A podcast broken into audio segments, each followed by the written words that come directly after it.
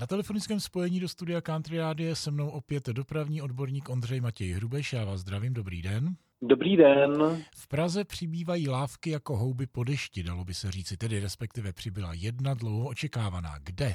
Nová lávka propojila Holešovice, ostrov Štvanice a Karlín. Před časem byla nazývána jako lávka Holka, právě ze sousloví Holešovice Karlín, ale její pravý název nyní nese Štvanická lávka. A právě díky této Štvanické lávce mohou cyklisté a chodci se daleko jednodušeji a kratší cestou dostat z Holešovic do Karlína nebo na zmíněný ostrov.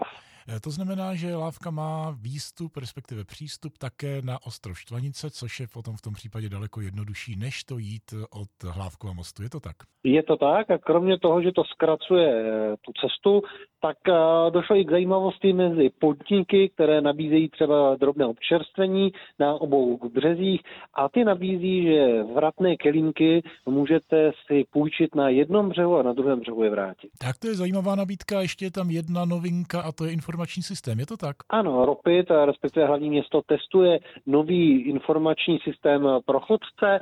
Právě vybral si místo poblíž Pražské tržnice, kde jsou instalovány první totemy.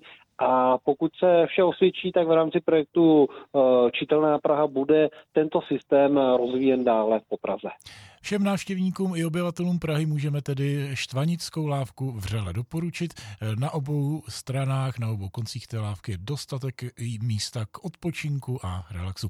Za tyhle informace děkuji Ondřeji Matěji Hrubešovi, dopravnímu odborníkovi. Já taky děkuji. Na slyšenou.